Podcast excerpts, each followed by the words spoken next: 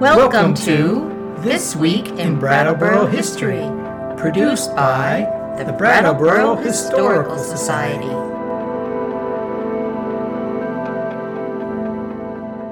One hundred and sixty years ago, the land now occupied by the public school complex on Fairground Road was part of a Civil War military camp. In May 1861, the 1st Vermont Regiment was organized in Rutland, Vermont. Approximately 1,000 men from around the state had responded to President Lincoln's call for soldiers to serve three months in the cause of preserving the Union. A local man, Colonel John Phelps, was chosen to lead these troops south to Washington, D.C. Colonel Phelps was a graduate of West Point and an able military leader. He was quickly promoted to brigadier general and led the Vermont troops and soldiers from Massachusetts and New York in defense of the United States Capitol. In August 1861, General Phelps ordered the 1st Vermont Regiment to report to Brattleboro, Vermont.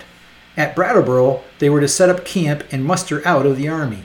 The soldiers had served their three months and had not yet been paid.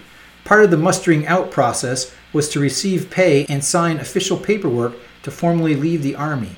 Once a soldier was officially mustered out, they could return home. The local newspaper reported the regiment is encamped on the fairground about one mile south of the village. The field is very level, the grounds are ample, and the soil is dry and sandy, yet covered with a beautiful turf. Water in sufficient quantities is available. The soldiers expressed themselves very much pleased with their location and accommodations. The 1st Vermont Regiment remained in Brattleboro for 10 days while they waited for the mustering officer to arrive with their soldier's pay. Privates received approximately $50 for their three months' service and were also given allowances to cover their travel from Brattleboro back to their hometowns. In the summer of 1861, the Civil War was not going well for the Union, and President Lincoln called for more soldiers.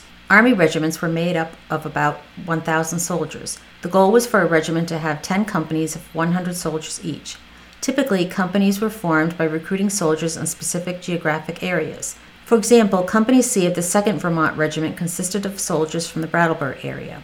In June 1861, the 2nd Vermont Regiment mustered in at Burlington, Vermont. In July 1861, the 3rd Vermont Regiment mustered in at St. Johnsbury, Vermont. To muster in means to officially enroll in military service. Soldiers in these regiments enlisted for three years instead of three months. On September 3, 1861, Brattleboro's Frederick Holbrook was elected governor of Vermont. He would officially take office in October. Later in September, the 4th Vermont Regiment mustered in at the Brattleboro Fairground site. The communities that were chosen to muster in regiments benefited economically from the influx of 1,000 soldiers. The mustering process usually took a few weeks. Once soldiers were officially enrolled in the military, they needed uniforms, equipment, and training. The soldiers also needed to be fed, and many would go into town to shop before they boarded train cars heading south towards the war. The governor of Vermont before Frederick Holbrook was Erastus Fairbanks. He was from St. Johnsbury and managed to have the 3rd Vermont Regiment mustered in his hometown. After Frederick Holbrook became governor, all Vermont regiments were formed in Brattleboro.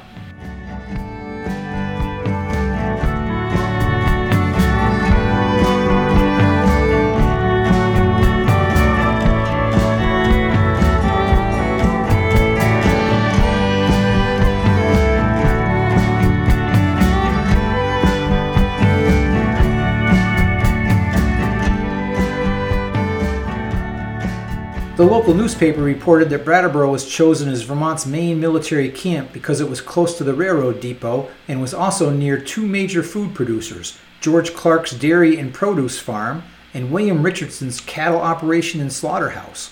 Both businesses were right next to the camp. Venter's Brook was the nearby clean water supply. The brook fed into a pond which pumped fresh water to a reservoir on the southern edge of the camp. A contract to feed the soldiers was given to two local grocery merchants, John Frost and Francis Goodhue.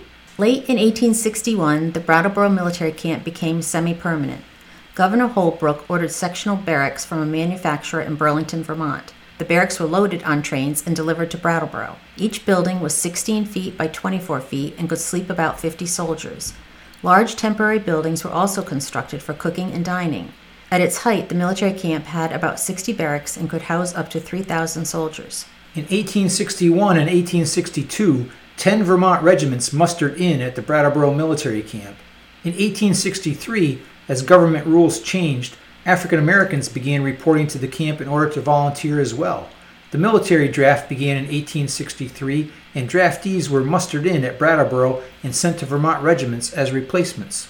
Late in 1862, Governor Holbrook traveled to Washington, D.C. to meet with President Lincoln and Secretary of War Stanton. The governor had a plan to help those Vermont soldiers who were suffering in Union hospitals near the front lines. He wanted to establish a military hospital in Brattleboro and have Vermont soldiers transferred there. He argued that Vermont soldiers would benefit from the familiar surroundings and families would supplement appropriate medical care with love and understanding not found near the front lines. There were real concerns about the health and welfare of hospitalized soldiers. Historians report that two thirds of Civil War casualties were the result of illness, not battle related injuries. Eventually, in early 1863, Governor Holbrook was given six months to prove the hospital's value.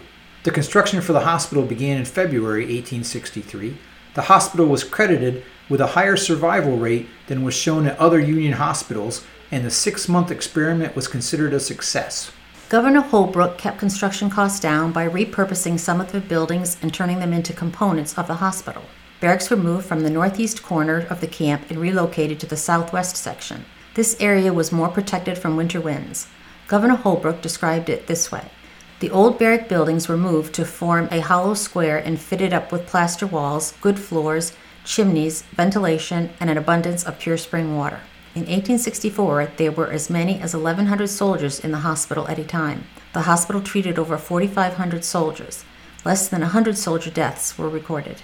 21 soldiers' bodies were not claimed by friends or relatives and were buried on the eastern edge of the military camp.